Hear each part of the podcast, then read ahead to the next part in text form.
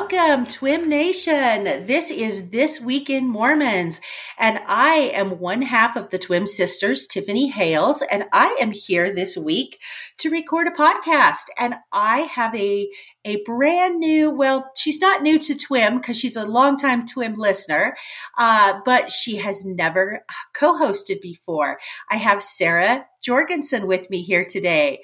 Sara, happy to have you. Thank you for coming on the show. Thank you so much for having me. I'm thrilled to be here.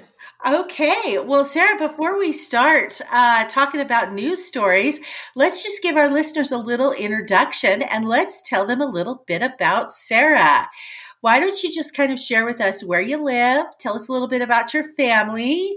Um, let's start with that, and then okay. we'll ask. I'll ask you a couple more questions. Okay. Um, I currently live in southern Utah in St. George. Um, I'm originally from Orange County, California. Um, my family still lives there, so we go back there a lot. And um, we, I I went to Utah State for college and met my husband there. And then we kind of just picked a spot in the middle. We're actually to the mile, one mile away from the middle between both of our parents' houses. So that's kind of a funny little That's awesome. Um, we have three great kids that are, you know, growing up and we're figuring all of that out. Um, so that's kind of, you know, who we are, where we're from. Okay. Well, tell us, how long have you been listening to TWIM? And how did you find TWIM? I was thinking about that. I was trying to remember how. I mean, I've been listening for years. Um, okay. I don't really. I think it was probably like a conference recap. Um, I think that was probably the first episode I listened to, and then I just like loved it so much, and just it's like my first go to every week. So Well, we thank you. So, uh, listeners, you may have recall uh, recall a few weeks ago I put out a call and I said, "Hey, any listener who would like to join me and co-host on a podcast, I will make this so easy for you. I do all the tech. All you have to do is just read the stories and come on and talk with me." And Sara responded to that call, and that's how we have Sara today. So, thank you very much. And I'm going to reiterate that call to any other listener out there who wants to do this. I, I promise I'll be nice. Sara, have I been nice? Yeah, I can say she has made it very easy and it's been great. So do it. It's going to be fun. All right. So, Sara, when you're not chasing your three kids around, what do you like to do in your spare time besides listen to TWIM? Always listen to TWIM first. And then um, I do a lot of like community work in my area. I, I'm a substitute teacher at the schools. Mm-hmm. I work a lot with the PTA. I also do like I work the elections for Washington County and oh. I just do a lot of, you know, whatever's needed around the around the town. So uh, that is awesome. So tell me, I always like to ask this question. Where do you listen to TWIM? Like, um, do do this like in your car while you're cleaning? People have all sorts of different ways that they listen to TWIM. And so I'm just curious, how do you listen to TWIM? Yeah, I'm a I'm a big walker, so I have my AirPods in and I just go on, you know, I walk my miles in the mornings usually before my kids are up in the summer. So I just usually listen to it on on that in the mornings around around the, you know, my neighborhood walking track. So that's awesome. Well, then that explains why we get along so well because I do the same thing. I listen to podcasts, but I'm walking because I'm not a morning person and I don't live in St. George where it's a thousand degrees. Yeah, I'm walking at night. we do that too in the other seasons of the year. Currently, it's 6 a.m. or nothing. So. oh, that's where you're at right now. That's very true. So, well, listeners are I mean, the listeners can't see this, but if you're watching us on the YouTube feed, you can see I am in a very different background. I am not at my house, which is where I normally podcast out of either my house or Ariane's house. Uh, I took the show on the road last weekend. I was down in Southern California, your neck of the woods, Sara, yeah. for um, just a little sisters weekend with my sister Ariane and my other sister Ciaran. And we had a blast down there and recorded an episode together. And then I came home and I was home for about three days. And then I left again. And now I am in Utah. I'm actually in Salt Lake. So I have never recorded TWIM from the state of Utah. So this is a new one for me. Um, the reason I came down here is I have a brother and he and his wife are expecting twins and their baby shower is today. And so that's why I am down here. And, and, and I'm just kind of laughing because, um, he is 48. These are his first babies. She, she is considerably younger than him and they're expecting twin boys and, and they are just so over the moon excited. And my sisters and I are just shaking our head and we're like, Oh, you have no clue what you're getting into. that is so funny. I have two boys that are just 18 months apart almost. Oh, that's almost like having twins. And it's, I mean, it's great. It's great fun, but it's a lot. So yeah, I get that. Well, do you find that like what one doesn't think of, the other does, and they yep. kind of play off each other? Absolutely. Yeah. exactly. Well, when I found out that that he was having twin boys, I really had to laugh because our parents have both passed away, and um, he was kind of a little bit of a hellion growing up and and took him a while to finally mature and get to adulting hence the reason he's 48 and expecting his first child and i just laughed. I told my sisters i said oh our mother's revenge is strong. She's been preparing those babies for she's been preparing those babies.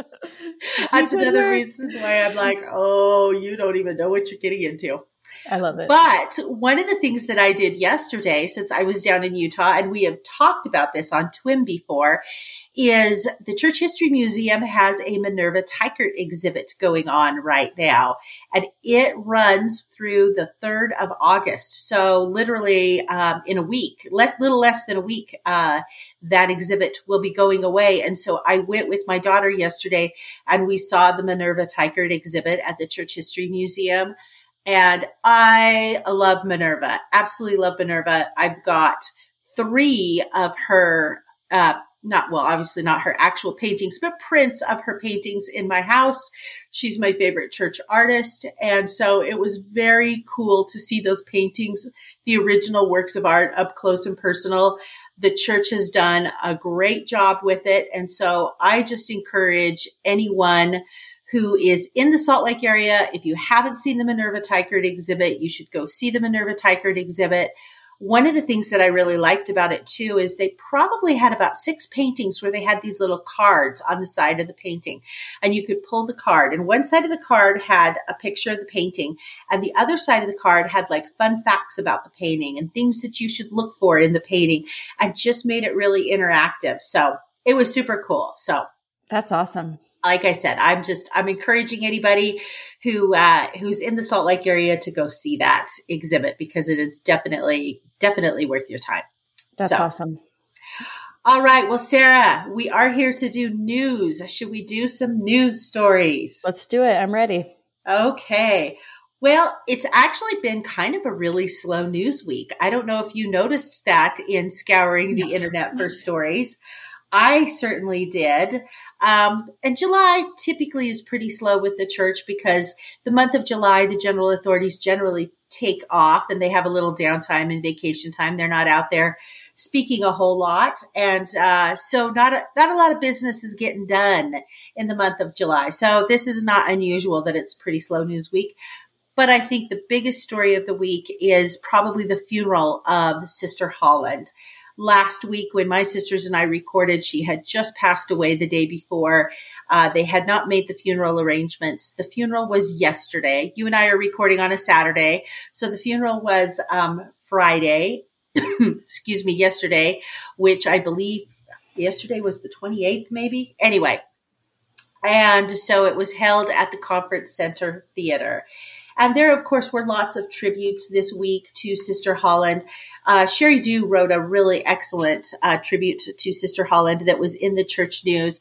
And she just talked about what an inspiring lady Sister Holland was to her and that um, she was a spiritual giant among women. And she said the nice thing about Sister Holland is she never really saw herself that way. She was very humble and unassuming and um, and she was quite surprised, Sister Holland was, when Deseret News approached her, not Deseret News, excuse me, Deseret Book approached her about writing a book. And she's like, really? Anybody wants to listen to what I have to say? And the my favorite part of this article was um, Sister Dew says earlier this year I had the privilege of sitting next to Sister Holland during a temple endowment session. At one point in the session, I had a profound awareness come over me. I can't find the words to do words to do that moment justice other than to say I knew I was seated seated next to a sheer goodness and that this was a woman I should seek to emulate. So mm. Anyway, Sara, thoughts thoughts on Sister Holland and her funeral. I, I don't know if you watched it or um, or read any follow up on her funeral yesterday. Yeah, I I heard a lot about it. I mean, I, I didn't watch the whole thing in its mm-hmm. entirety, but I did hear um, little pieces of it, and I just feel so sad for the family. I don't know. I just like always hard to lose anybody, obviously, but to lose such a like a matriarch of a family is just really sad and hard. I'm sure. I I loved um, uh, Tamu from Sisters in Zion posted that to be loved by Sister Patricia Holland was to experience love that was both divine and human. And she felt blessed and honored to have known her. And I just felt like that is such a beautiful um, legacy to leave behind and something that we can all really work to do to make our lives more like loving and make sure the people in our lives know that our love is bigger than you know what I mean? The little things yeah. we kind of get stuck on here, right? Yeah. so exactly. she was a great example of that. Wonderful example. And, you know, there was um, a Deseret News article that came out late yesterday, kind of recapping the funeral. Mm-hmm. Uh, with kind of the crazy schedule I had yesterday, I didn't get a chance to watch the funeral, and I was assuming that it would be um, on the church's YouTube site because I thought, oh, tomorrow night, or I thought, you know, when I go to bed, I can kind of scan it when I go to bed. I couldn't find it last night, so all I have is just kind of the the news uh, recap from the Deseret News and there were, of course, um, a number of members of the Quorum of the Twelve, and the First Presidency was all there. Um, I thought it was interesting. Her, the speakers, each one of her kids spoke.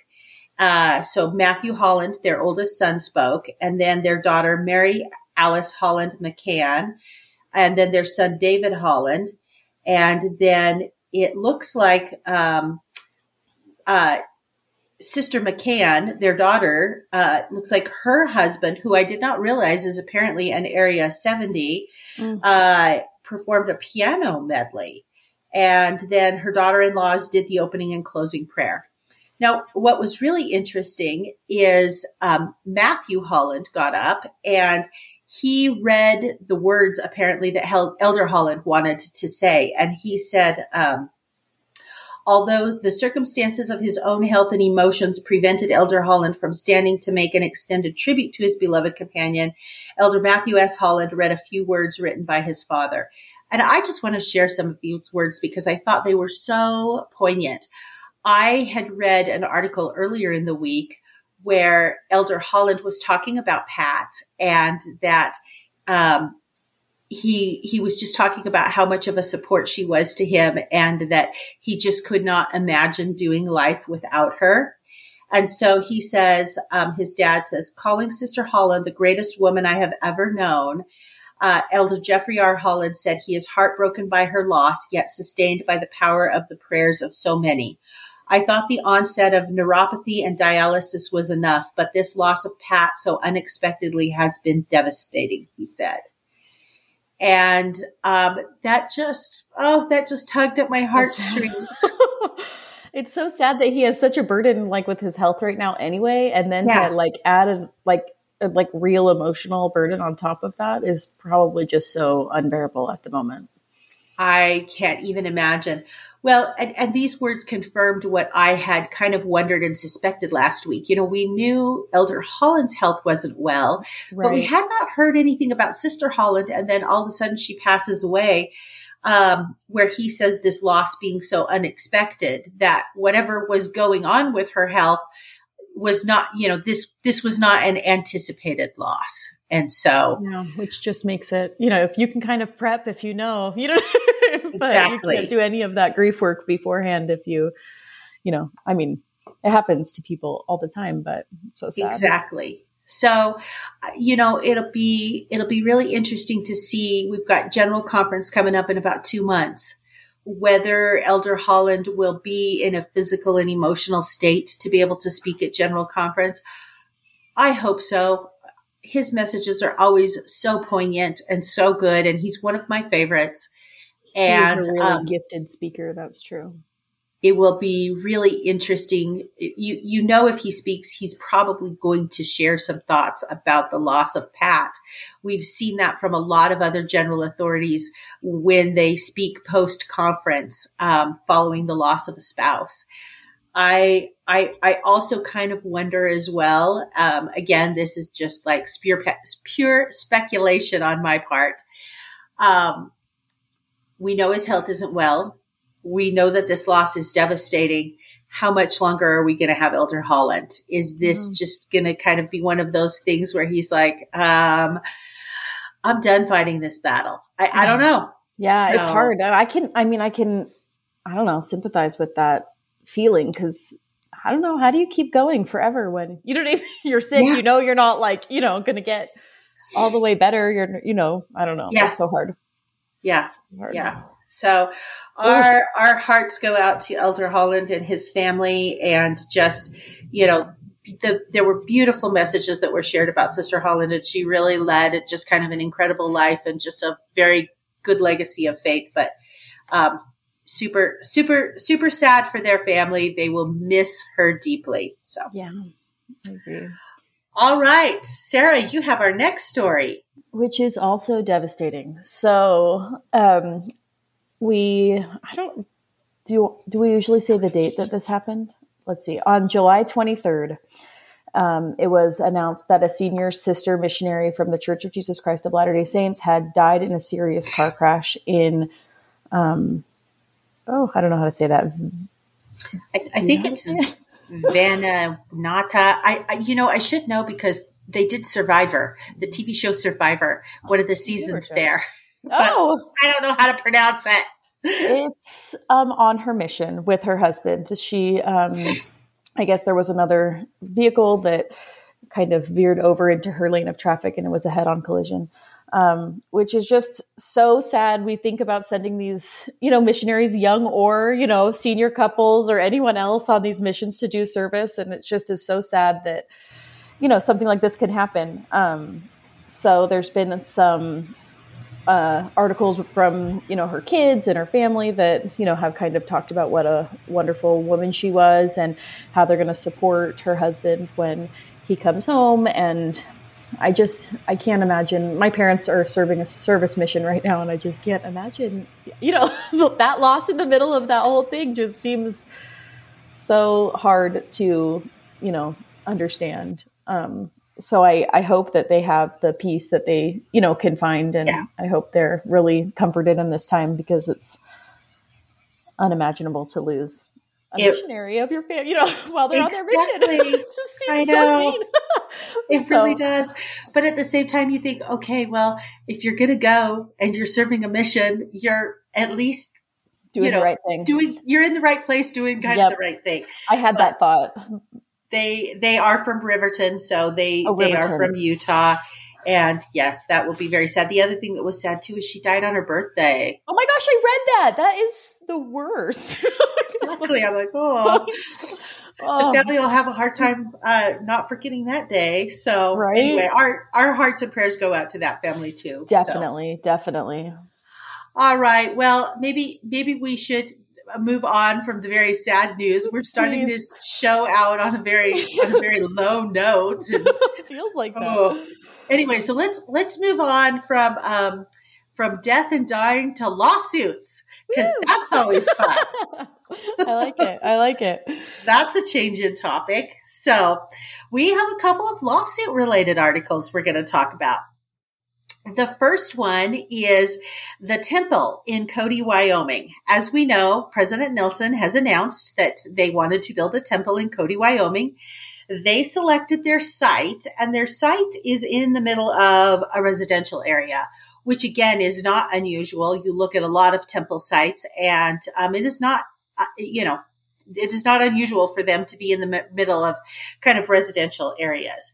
So that's kind of where the problem becomes because the height in the residential area is you can't be any higher than 30 feet. So the design of the temple, it's going to be a one story temple that's 25 to 26 feet tall. But the biggest issue is the steeple on the temple is going to be 77 feet. So that's going to make the temple over 100 feet. So that means they have to get a um, a conditional use permit and a variance for that that height. So they the church had their site plan and they presented their site plan to the Planning and Zoning Commission for the city of Cody. And the Planning and Zoning Commission of the city of Cody is made up of seven people. And, and let me explain to you why this is important to understand. Uh, on the night of the meeting, only five of the members of the Planning and Zoning Commission were present at the meeting. Not really sure where the other two were, but they weren't there. So there were five. So they had a quorum. And when they went to vote on the site plan, one abstained. Again, not really sure why that person abstained.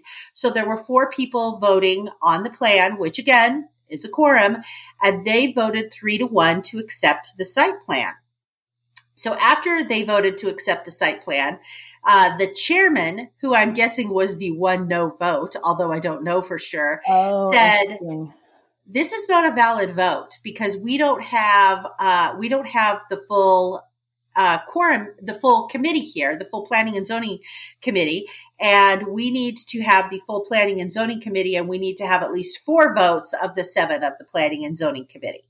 And so uh, while they voted to accept the site plan, he said it's not valid and refused to accept it. Uh, hence, the church filed a lawsuit against the city of Cody. I thought this was a very unusual move. Generally speaking, the church does not like to file litigation in these matters. They like to go back to the drawing board and work with people.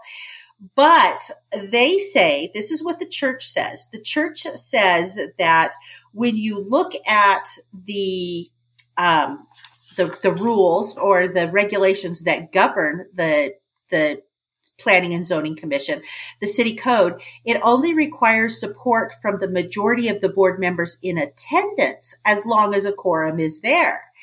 And so the church is arguing, hey, there were four of the seven that constitutes a quorum. Three of the three of those, or actually there were five of the seven, so that constitutes a quorum. Three of those five voted in our favor, and so the site plan should be accepted. And so this is now in district court. It seems so, like a hyper technicality.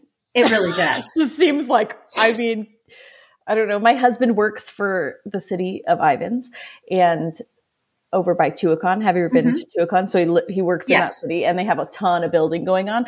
And so he does a lot with these kinds of, I mean, he's always working with some new developer, yeah. you know what I mean? And yeah, it like his like only goal is to be like so consistent and so you know with these rules because you get stuck in weird things like this if you don't just follow the rules the way they're written and so he i don't know it's interesting to read this knowing some of the things he's been yeah. doing at work because it just seems so like it seems shady that like the guy didn't vote if that was him i know we don't yeah. know that for sure but and then he's the one that's saying no you know what i mean it just seems so like yeah. I don't know. Weird.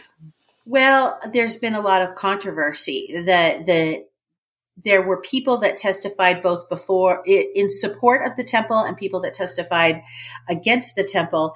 Um, there was one particular gentleman. I, I took a quote of what he said. He called the temple a 100 foot billboard advertising Mormonism that us Gentiles will have to view day after day. Oh, that's aggressive. yes. I, I, just think it's funny, and it's in Texas, right? Uh, no, Cody, Wyoming. Wyoming. Wyoming. Oh, I was thinking Texas, but I don't know. It just they're always beautiful. It's not yeah. like it's. I don't know. I live. You can see the Red Cliffs Temple, the new one from my kitchen window. Like it's in my ward boundaries. I could walk there. It's 0.2 miles from my house, and we have a lot of neighbors that aren't members, and they're all like, but it's at least it's pretty. Like, yeah. I don't want to go there, but at least it's pretty, you know. And so yeah. I just feel like, come on, we're not building some weird like statue or something of like you know what I mean? I don't know. It exactly. just seems like such a weird line to take.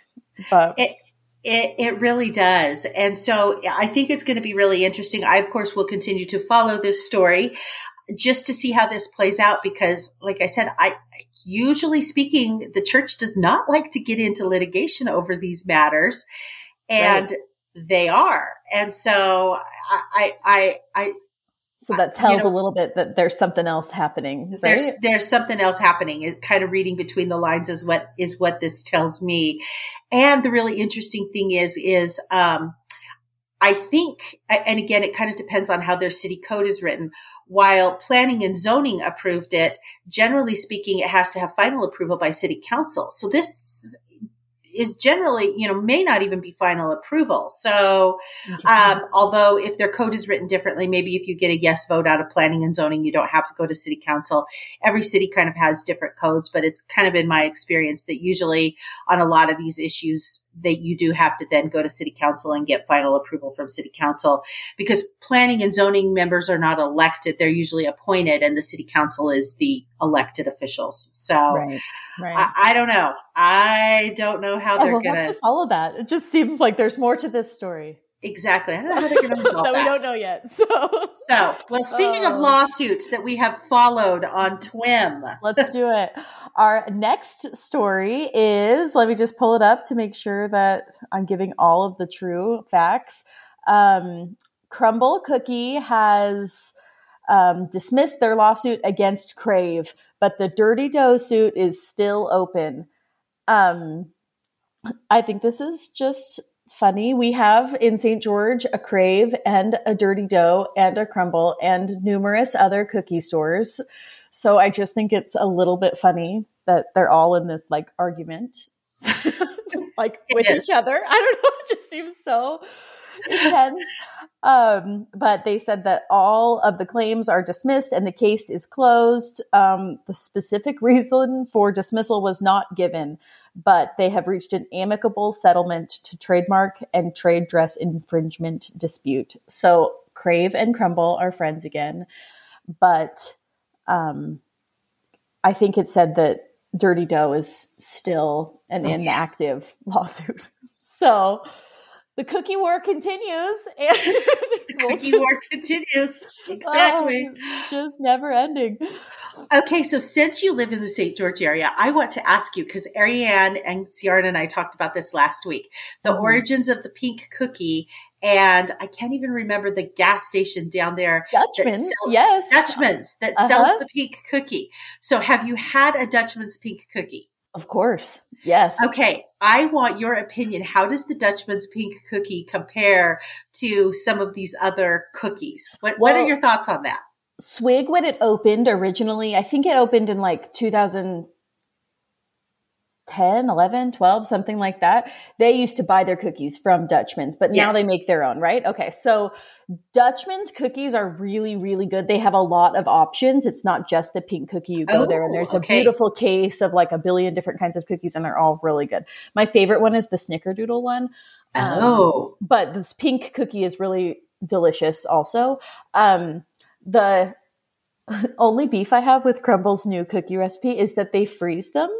Mm. Because obviously, I mean, I get it. They sell a billion cookies a day and they can't keep them fresh. They used to like spread the frosting on it right yeah. in front of you and then give it to you, but they don't do that anymore. Everything's frozen. So sometimes you get like a frozen cookie when you go through the Swig drive through, which, you know, is fine, but it's actually just a frozen cookie. Um, but I like the Dutchman's cookies, but it's all the way in Santa Clara. So, you know, it's a oh, 20 so minute a little, drive. That's a little hike. Possibly. You have to really, you have to really want to go there. I know that we live in a small town. It's a little bit too much, but you know, every time I'm over there, we stop and get a cookie. Okay. well, good to know. Yeah. Next time I make my way to St. George, and it's been a number of years since I've been in St. George, but if I find myself in St. George, I'm going to go to the Dutchman's and you I'm going to get one of these pink cookies because I am a connoisseur of the of the oh, sugar. Oh, are you? Yes, They're really I, good. I love uh, a good sugar cookie, so I'm going to have to try that. I, I definitely think that the swig or the Dutchman's cookie, the swig original one or the Dutchman's one, is my favorite pink cookie or frosted sugar yeah. cookie from all of the. There's like 11,000 cookie stores, it feels like, everywhere you go. Yeah. So, you know.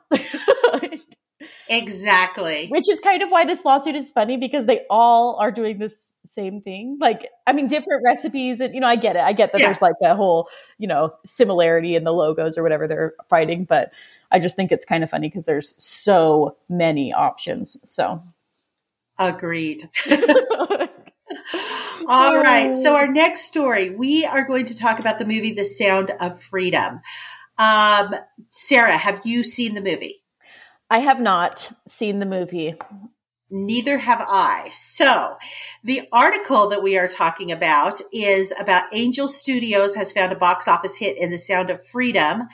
Uh, and after three weeks in theaters, uh, it's still among the top film rankings. So let's give a little background here. Sound of Freedom is a movie that is loosely based on some life experiences of Tim Ballard, who started an organization called Underground Railroad to um, help stop and prevent uh, child sex trafficking. And um, uh, Angel Studios also produces The Chosen, and Angel Studios is also owned by three brothers who are members of the Church of Jesus Christ of Latter day Saints, as is Tim Ballard. So that is why this is a, a This Week in Mormons um, appropriate uh, topic to be discussing. So, Remind me, is this the same people that owned VidAngel? Uh, no, I Oh, don't think no. they own VidAngel. Uh, I, I, I don't know that for sure. But Okay. when I was reading a little bit about Angel Studios, I didn't see anything come up with VidAngel. So I think Okay, the no. VidAngel owners are different Are people. di- I think they just call this Angel Studios.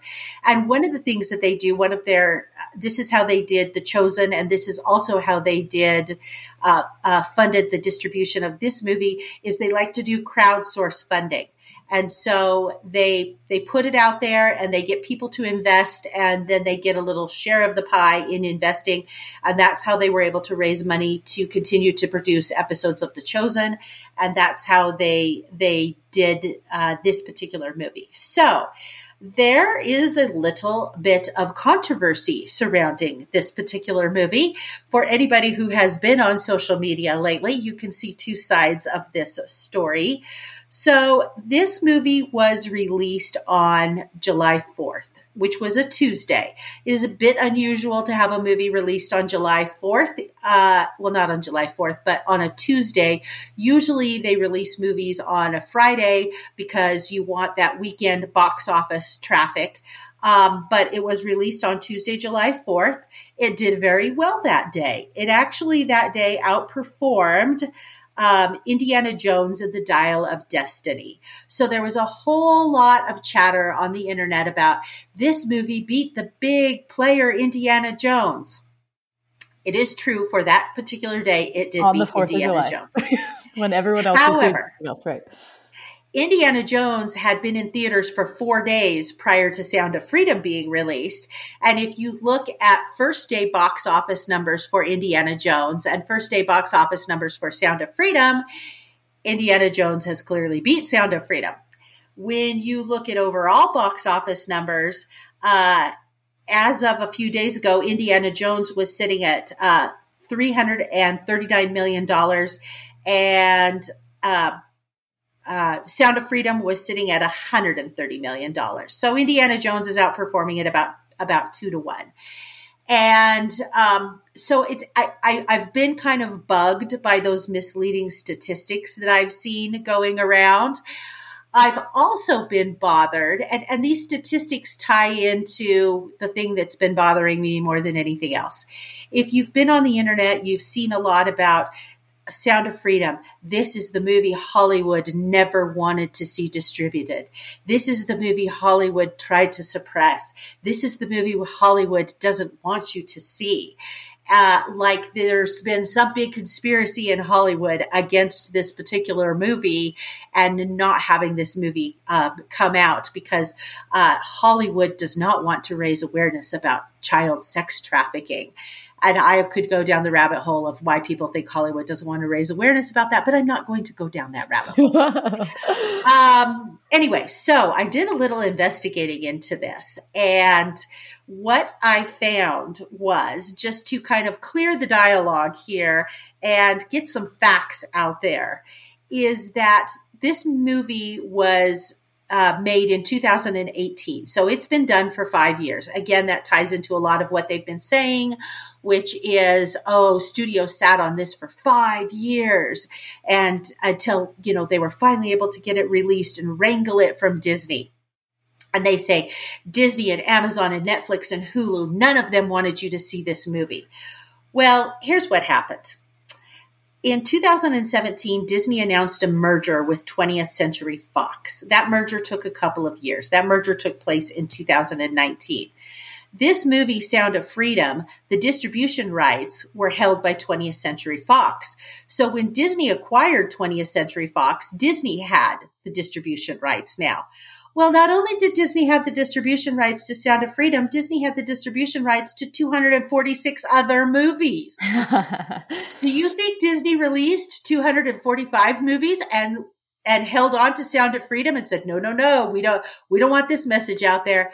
No, Disney went through all 246 movies that were in various states of production.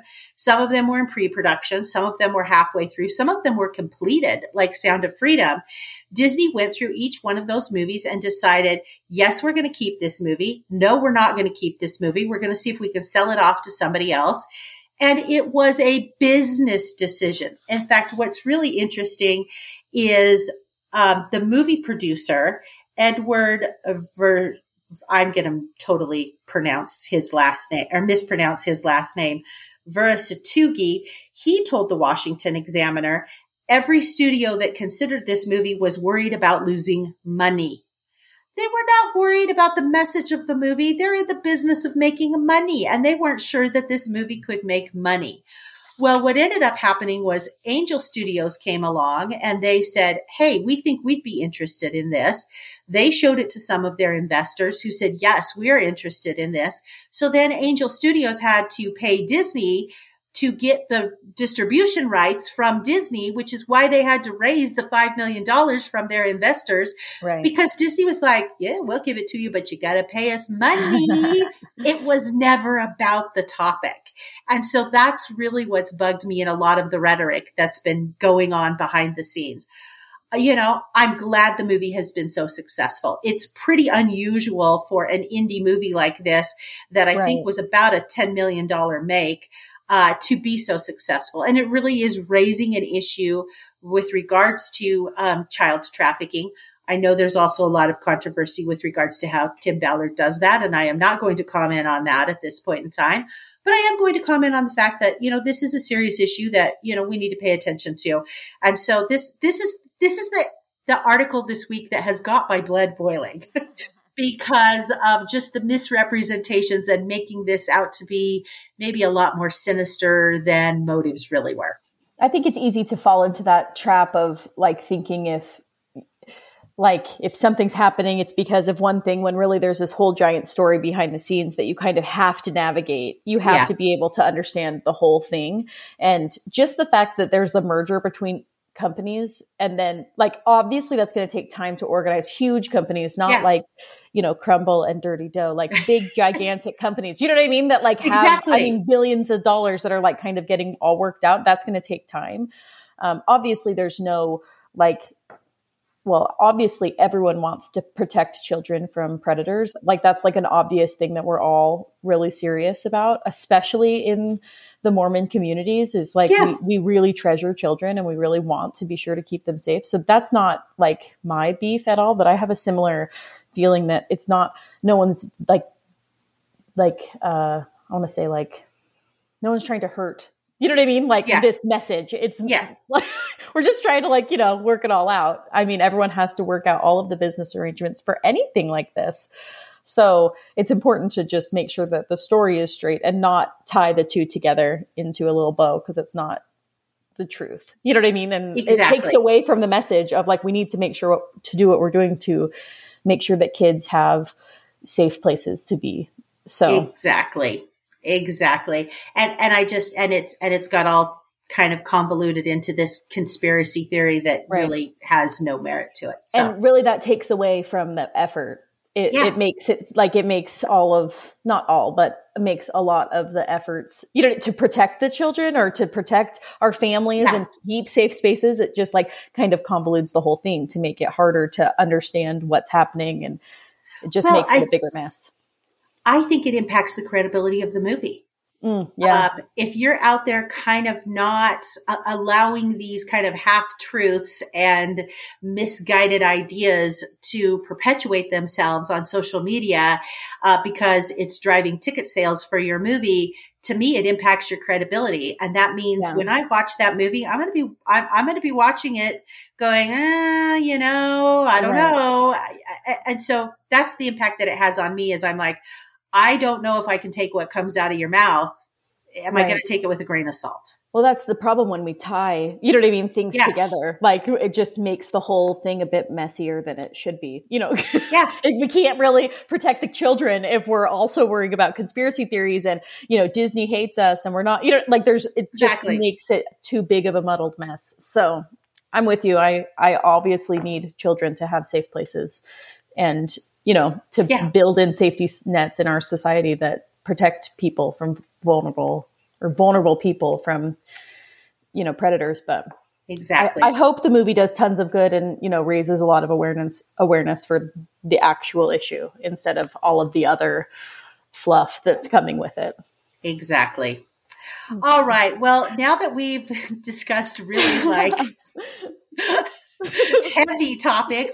Let's move on. We've got a bunch of um, Huge human topic. interest stories that are much yes. more lightweight. Uh, let's move on to some lighter topics. Let's mm. let's talk about Kenneth Rooks. Kenneth you watched Rooks. this video, so tell me all I about did. it. I watched this video. We're not like track enthusiasts particularly in my house but we we love the olympics so you know but we Kenneth Rooks, we watched this guy who's like just this like big fan and he talked all about how there was someone in the race against Kenneth Rooks who's like the number one you know, he has the highest or the fastest times and he's, you know, unbeatable.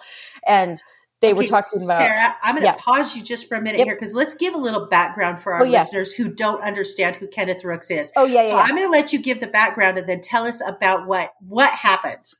So Kenneth Rooks is a runner, um, a track and field runner for BYU.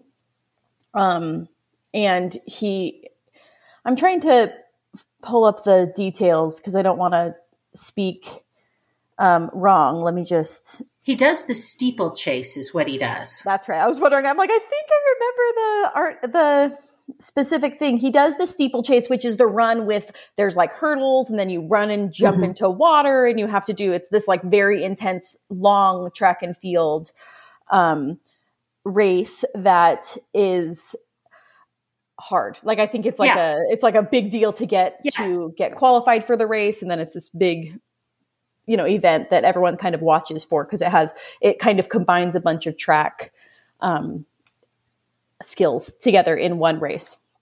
Um, so he starts off his I think the video said that the world record was set in like 19 like 70 something so like a super long time ago and it has never been like beat or come close to in this specific race and so Kenneth Rooks well the, all of the athletes line up and they start their race and he takes a pretty serious spill and he falls and it's it was kind of like we watched the video of it and there were like people like tumbling all over him. It was like very intense because he was in a middle lane with all of the runners on the other side. So they were all kind of like trying to navigate this yeah. runner that was down. Well, and I and, think he fell in lap two of a seven and a half lap race. So pretty early on. Right. So it was like uh, the beginning of the race. And you could hear the announcers being like, well, that's unfortunate. There's no one that's ever come back for anything like that. Like, that's just, a, that's one of those falls. They were like just down on him. Like, yeah. that's just one of those falls that you never, you know, recover from. And, you know, it was like just such a bummer because you could just see, like, see it in him that, I mean, that's a huge bummer to prepare and be, you know, on yeah. this competitive thing forever.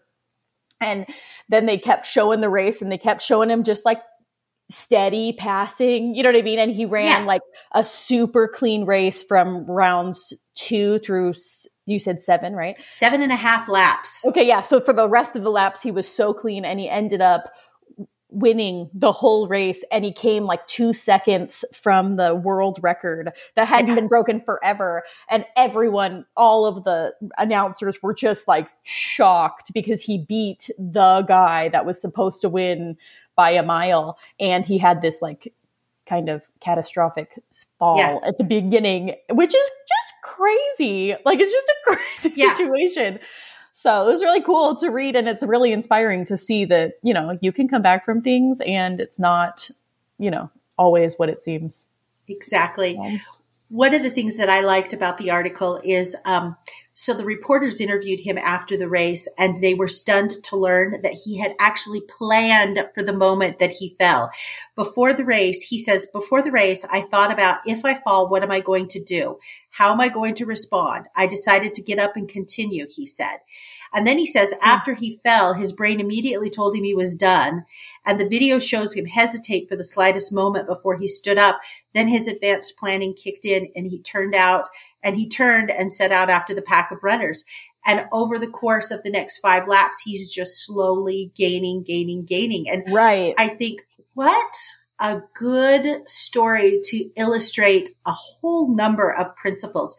First of all, I love the idea of he thought about this beforehand and what am I going to do and how am I going to respond? So it wasn't even a question when this trial pops up. He knows how he's going to respond. He knows he's going to get Right. up. And he's probably Um, fallen before in yes, practice. I mean, has. so like it wasn't like, you know, oh no, this Yeah. is like a, I mean, which is kind of cool to use those experiences as like a stepping stone to something better. You know what I mean? And to help Exactly. you prepare for the inevitable fall. Exactly. So, uh, if you haven't watched the video and the accompanying commentary, we will link that in the show notes and the article, and you should definitely do that. I'm going to make a prediction here and now. I, I'm with you, Sara. We're not big sports fans in my house, but the Olympics rolls around and my butt is in front of the TV for the whole 14 days the Olympics exactly is how we on. feel too. We have parties. We're like, you know, very, you know. Exactly. I have a feeling that we are going to see Brother Rooks in about a year so. at the uh, at the Olympics in Paris, and he will be running the steeplechase. So That'd be so cool. We, we could will- all cheer for him. We can heard it here. all cheer for him. So, okay, well, we're getting down a little bit on time, so I'm gonna I'm just gonna briefly touch on the next one. Uh, there is a basketball player. He played for Utah State. His name is Justin Bean. Deseret News did an article on him. He would like to play for the NBA. He's done a lot of the um, sub league teams and uh, the summer teams for the NBA, but he finally got picked up by a basketball team in Germany. So he and his wife are headed over to Germany. She's pregnant. Uh, they, of course, are members of the church. And just the article was talking about how their faith is going to sustain them in going to a foreign country and playing basketball over there. And it was just kind of a nice little uplifting article about Brother Bean.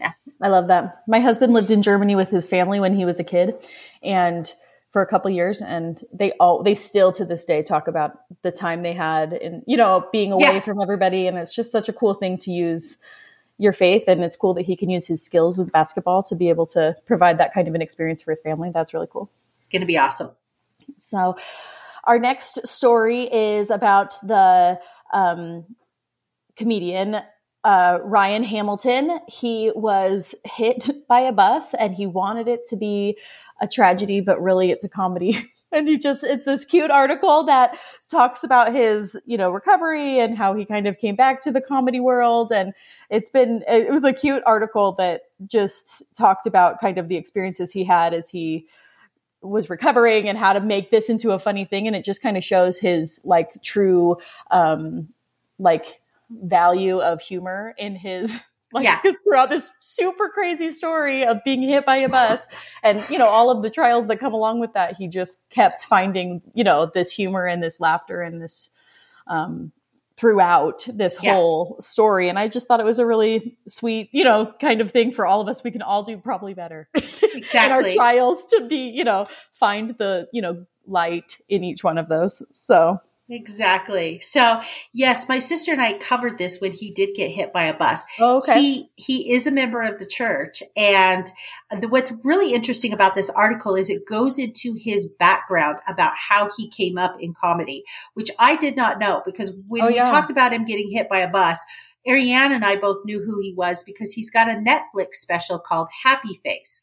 So if you have not watched his Netflix special called Happy Face, you should go watch it. Uh, very clean comedy, um, and and you should go watch it. And so we had actually seen the Netflix special, so we knew who he was when the story came out about him getting hit by a bus. And so this goes into the article goes into his history, and then it goes just like you said into how he's recovered from getting hit by a bus and turned this tragedy into part of his comedy routine. And he's like, I can't get up on stage without talking about getting hit by a bus. Everybody knows. Oh, that's so funny. All right. So, last story, quick mention. There is a gentleman by the name of Don Aslett. And he is an Idaho boy. You know how I love my Idaho peeps. and he has been a cleaning guru. He is 88 years old. If you go to Pocatello, Idaho, there is a museum in, in Pocatello, Idaho called the Museum of Clean uh, that has a vacuum collection because he's collected vacuums over the years and all sorts of cleaning instruments and tools. And he made his life mission about cleaning and he wrote books and he would go along and do seminars. And I recall when I was a kid, I must have been maybe 11, 10, 11 years old, somewhere in there. He came to Boise and I remember going to hear him speak with my mother. and I can't remember what he asked, but he asked somebody from the audience to come up. And well, guess who came up? Oh, that's so cute. I can't remember what he asked me, but I ended up with a squeegee. I, I got a squeegee for my Oh. troubles.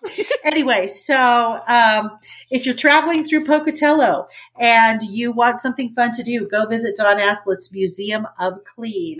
And like I said, there was a new new new article just kind of on him and and his history in uh, East Idaho News this week. That's why we covered him. So. That's so cute. All right. Shall we move on to my favorite segment, which is Mormons behaving badly? I just would like to say that as a fan of the podcast, I live for these updates. So Oh, gosh. thank you for continuing You're to welcome. tell these stories. I need to hear it. All right. So Mormons behaving badly. I don't have any new Mormons behaving badly this week, but I do have updates.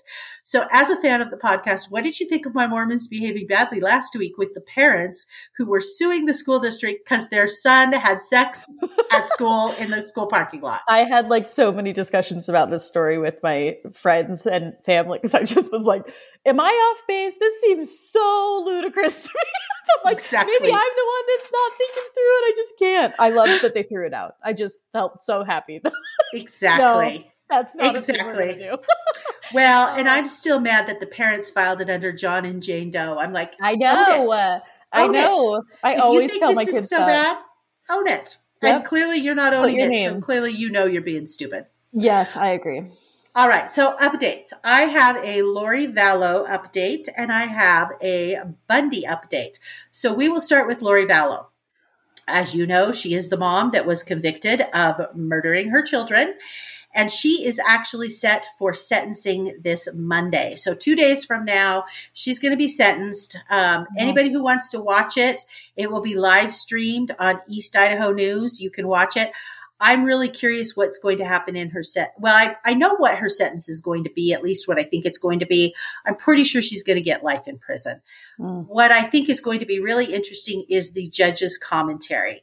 So this judge had to sit through this eight week trial, look at horrific evidence, hear horrific stories.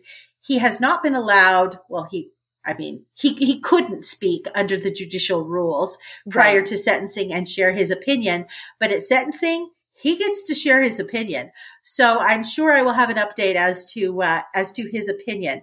But the reason that this story made the news this week is at sentencing, judges are allowed to consider what's called victim impact statements. And victim impact statements can be submitted in writing and they can also be presented verbally. So under the Idaho law, you have to be a direct family member to be able to give a victim impact statement. So we know that Lori's remaining child, um, Cody is going to give a victim impact statement. We know that Samantha Gwilliam, who is Tammy Daybell's sister, is going to give an impact statement. Or no, she's not going to give an impact statement uh, in court. Uh, I'm trying to remember who the other person was that was going to give an impact, a, a verbal statement in court. What happened is Vicki Hoban, who is Tammy's aunt, uh, requested from the judge to be able to give a verbal impact statement. The judge initially denied her request, saying, You're an aunt, you're not immediate family. Under Idaho law, you don't constitute immediate family and you can't give an impact statement. Hoban responded and she said, Well, I want to speak in place of my sister Phyllis Douglas, who is Tammy's mother, and she died in June. So I did not oh. realize that Tammy's mother had actually died in oh, June. So and sad. so when the judge realized that Tammy's mother, who is an immediate family member, had died, he said, yes, you may make a victim impact statement. At which time speaking for the mother, like it did the mom yes. write an impact statement or something, and she's going to well, be reading her mom's words or like saying what she felt. I think she's probably going to be saying what she felt. You okay. know, she. I am sure that uh, that Vicki Hoban probably had a conversation with her sister and will probably be explaining uh, her sister's feelings and how her sister felt about this and how it impacted her right. sister. Okay. So Tammy's attorneys objected to this because Tammy's attorney said she doesn't meet the definition of a victim impact statement in Idaho. And Tammy's father has submitted a written statement and Tammy's sister has submitted a written statement. So this is just repetitive and, and we don't need mm-hmm. it. So the judge held a hearing on that motion and the judge denied their motion. And so we will get to hear from Vicki Hoban on Monday with a victim impact statement. So in addition to like I said, I know that um, Lori's son is testifying, uh, the remaining son that is still alive. And I think there's one other person, but I can't recall right off the top of my head who that is. So that's wild. I'm so glad that they have the opportunity though to like yeah. Speak from their heart and not be like asked questions. I know that, you know what I mean? The yeah. confines of a trial are just so specific exactly. for a reason. I mean, that's fine, but I'm glad they have an opportunity to be able to really speak about, you know, the actual impact of their life. Exactly. Oh, and, and I think it'll be interesting to get some insight from the family to see, you know, what their thoughts are, how this has impacted them, what they would yeah. like to see the judge do. So. Yeah. Okay. Ammon Bundy, my lifetime achievement award winner for Mormons behaving badly. He's been in a little civil lawsuit with St. Luke's because St. Luke's sued him for defamation because he made all sorts of false statements against St. Luke's. He refused to participate in this lawsuit, but under Idaho law, they had to go ahead and proceed. He got a the attorney for St. Luke's was able to get a default judgment against him, but they had to have a jury trial to determine the amount of damages. So that jury came back with a $26.5 million verdict for compensatory damages and 26 million in punitive damages. Oh my gosh. now so this was spread out among several entities because not only did they sue Bundy, they sued uh, the gentleman that was with Bundy, Diego Rodriguez. This was all over um, Child Protection Services taking Diego Rodriguez's grandchild uh, into um, protective services because they felt that he was malnourished. So Ammon Bundy is personally responsible for 6.2 million in compensatory and 6.15 million in punitive. His People right, People's Rights Network is responsible for 5.2 million in compensatory and 5.2 million in punitive. And the Ammon, the probably defunct Ammon Bundy for governor is responsible for 1.5 million in compensatory and 1.6 million in punitive. Um, That's crazy. It is going to be really interesting, and I will continue to follow this to see if they are going to be able to collect from him. Yeah. Knowing that he was probably going to get judgments against him, he has been transferring and hiding assets. So we will see what the St. Luke's attorneys do oh. to uh, undo what he has done. That's crazy. This is not over yet, folks. Continue. It, Put a little pin in that for later. exactly. All right. Well, we are coming to the end. So let's talk about favorite things. As you know, Ariane and I always like to share our favorite thing. This is not anything that we get paid for, just things that we like, whether it's an item, a podcast, a TV show. So, Sara, I'm going to let you go first. Tell me what your favorite thing is this week. Um, my favorite thing this week is a book. It's oh. called Lessons in Chemistry. And it, I mean, it's for sale at Costco. It's everywhere. It's like a really big did you guys already cover lessons in chemistry? I've never even heard oh. of lessons in chemistry. Okay. I was like, oh no, I'm repeating. It is a darling book. I mean, it's not like groundbreaking or life changing or anything, but like it's just, it was a super fun summer read. My neighborhood did a neighborhood book club and we read um, lessons in chemistry. And it's about a woman in the 50s, 60s who is a chemist, and it's all about her like plight for um, respect in the workplace as a woman and as a professional woman. And then, you know, it just is this really cool, cute story. Um, it's really well written. But my favorite piece of it is the woman who wrote Lessons in Chemistry. It's her debut novel, and she's like 60 years old. And so you just Aww. know that she's like been holding this story, do you know what I mean? Or this idea forever. Yeah. And I just like feel like it's, and it's ragingly successful. It's all over the place. And it's, it was written so well. And you just, I just like love the characters. All of them have just such unique voices. And, um, I just really loved it. So everyone should read it. Okay. well, that is that is that is awesome. Yeah. So mine this week is going to be the Barbie movie. I loved the Barbie movie. I loved the Barbie movie. Uh, I talked a little bit last week on the podcast. One of the things that my sisters and I did while we were in California was we went to the Barbie movie and we were down in Santa Monica because there was a Barbie World experience that we went to too. It was so fun because it was just a sea of pink in Santa Monica. Everybody was dressing up and everybody, not everybody in the movie, but a lot of people at the movie were dressed in pink and girlfriends were out together. And I just thought the movie was so cute. I thought it was really well done. And I loved everything about it. I'm going to take my teenage daughter to see it this week. And so I highly recommend it.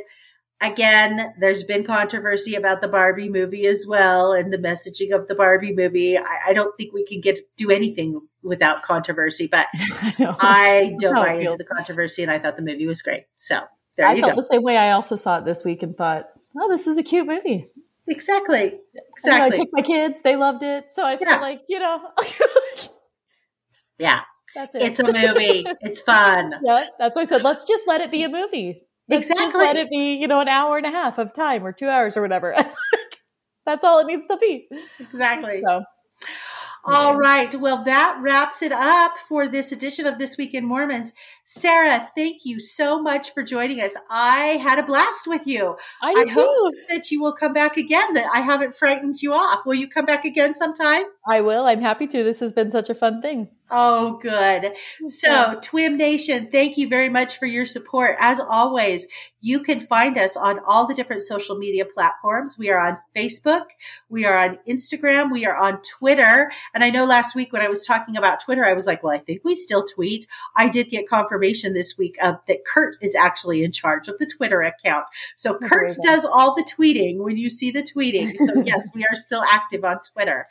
And for anybody who wants to be a true supporter, you can join Patreon and you can go on Patreon, donate any amount that you want. Uh, there is extra content that is available to our Patreon subscribers. In fact, uh, when we are finished here, Sara and I are going to record a little extra content for the Patreon subscribers. So we'd encourage all of you to subscribe to Patreon, help us keep the lights on, and thank you very much.